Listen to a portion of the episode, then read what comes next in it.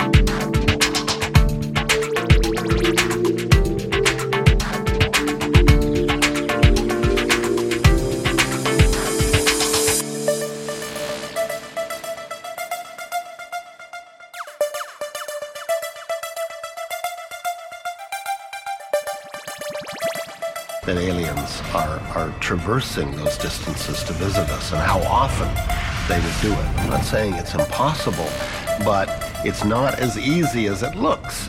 What if interstellar travel isn't the only way aliens visit Earth? Aliens visit Earth. Aliens